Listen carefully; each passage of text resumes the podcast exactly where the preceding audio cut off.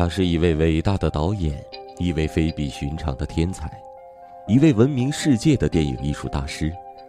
他富于幽默，擅长制造悬念的拍摄手法，不仅风靡世界影坛，更被众多后辈导演争相模仿。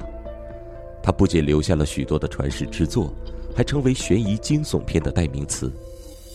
他就是悬疑惊悚电影的始祖，阿尔弗雷德·希区柯克。我是主播方先生，故事马上开始。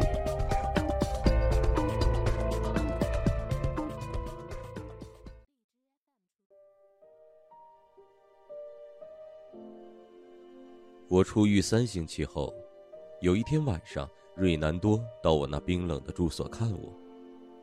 他不大爱做正当工作，只喜欢暗中与我合作，赚些容易赚的钱。哎，回了。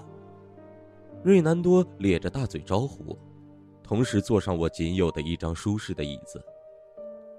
我听说你又出来了，过得好吗？我在床边坐下来，应承说。大体上还不错。他的两眼一闪，说：“呃，你是说你最近一直收获不小，是吗？”我是说，我一直在做正经工作。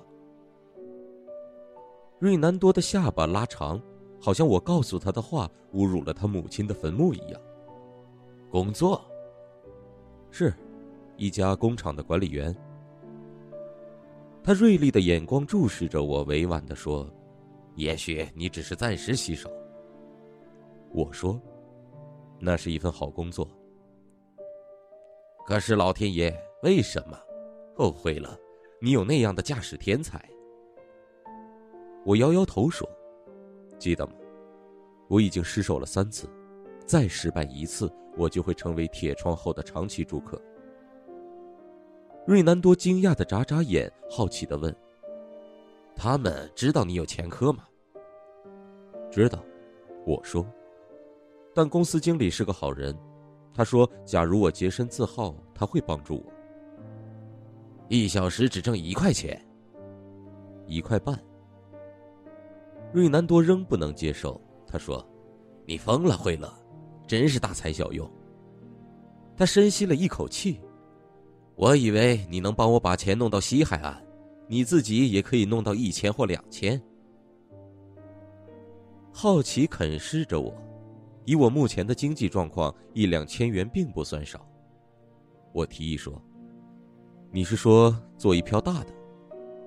他迅速的点点头说：“那是一宗心想，在三十街第一钢管公司，他们用现金发薪水，出纳员每星期五上午十点开车到中贞信托银行取钱。”他目光锐利的看着我，也许你会感兴趣。我考虑了一会儿，然后说：“也许。”好极了，惠勒。你是怎么得到这个消息的？唉，一个和我相识的妞儿，她有个表兄在货运部做事。瑞南多解释说：“他前天晚上无意中提到了现金付薪的事儿。”你想在银行抢薪？不在他们的停车场，要在出纳回到他汽车的时候，我击倒他，抢走他的袋子或是皮包什么的，然后钻进我们的车溜之大吉。我知道银行在市中心车辆多，不过有你这样的驾车好手，可以不费吹灰之力的溜走。瑞南多期望的望着我，鼓励我说：“嘿，伙计，我们不能失此良机。”我是在考虑，我说。那结果如何？好吧，我终于同意。那我们再干一次吧。我想我那辆老爷车还能派得上用场，不过我得先把牌照弄脏。瑞南多兴奋的两眼放光，说：“好极了，伙计。”星期五在三天后，在这期间中的几个夜晚，我和瑞南多见了几次面。计划细节。我们到银行附近看现场，查看停车场，注意汽车可以迅速离开的最好地点。我也仔细的观察了交通量以及路线。瑞南多则从他女友那儿知道他表兄说的第一钢管的出纳员的容貌，以便在停车场确认不误。星期五那天，天空阴沉沉的，天气预报说有阵雨。我给公司打电话，请了一天病假，然后在九点钟去接瑞南多。九点半，我们在银行停车场事先预选好的地点停车，一边看报纸一边等候。十点十分，瑞南多紧张起来。他指了指一位从一辆蓝色轿车里走出来的白胖男人，那人腋下夹着一只黑色的公文皮包。就是他。瑞南多喘息着。当出纳员朝银行后门走去的时候，他下了我们的老爷车，悠闲地走到入口那边。我发动了汽车，打开了乘客那边的车门。五分钟过去了，又过去了两分钟。出纳员从银行走出来，当他走向他的汽车的时候，瑞南多不经意的跟随其后，然后突然加快脚步，从背后猛地打了一拳。出纳员倒在了地上，瑞南多伸手抓住了皮包，可却没抓到。出纳员四仰八叉的躺在地上，瑞南多踢了他一脚，又去抢夺皮包。现在必须快一点了，因为有两个人开进了停车场。并且看见了瑞南多正在抢劫。其中的一位开始大叫，另一位猛按喇叭，人们从银行里跑出来，而瑞南多仍在和出纳员搏斗，他惊慌的企图抢夺皮包。我按自己的喇叭大叫：“算了吧，快走！”瑞南多看了看四周，满脸的懊悔之色，终于放弃，跑了回来。我已经发动了车。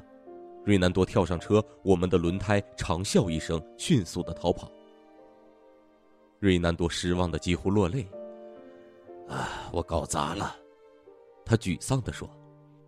他把那只该死的皮包用铁链拴在他手腕上，我事先应该想到的，我竟然没有。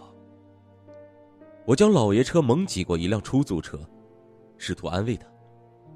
今天运气不好，以后这种机会多的是。我们左闪右避，不断的超车，顺着我计划的路线，终于是逃脱成功了。没有人跟踪。我减慢了车速，将伤心欲绝的瑞南多送回了他的住所。第二天，瑞南多到西海岸去了，并没有带着他预想得到的钱，而我回到了第一钢管，并且得到了晋升。当瑞南多不理智的说服我抢劫我的雇主时，我使了一招计策，不错。我虽然冒着第四次失败的险，但是我觉得我仍然可以驾车离开。为了改过自新，那是值得一赌的。就在那一周，我在公司的意见箱里投了一份预防抢劫的建议信，所以我才得以晋升为工具店的副经理，外加不少的红利。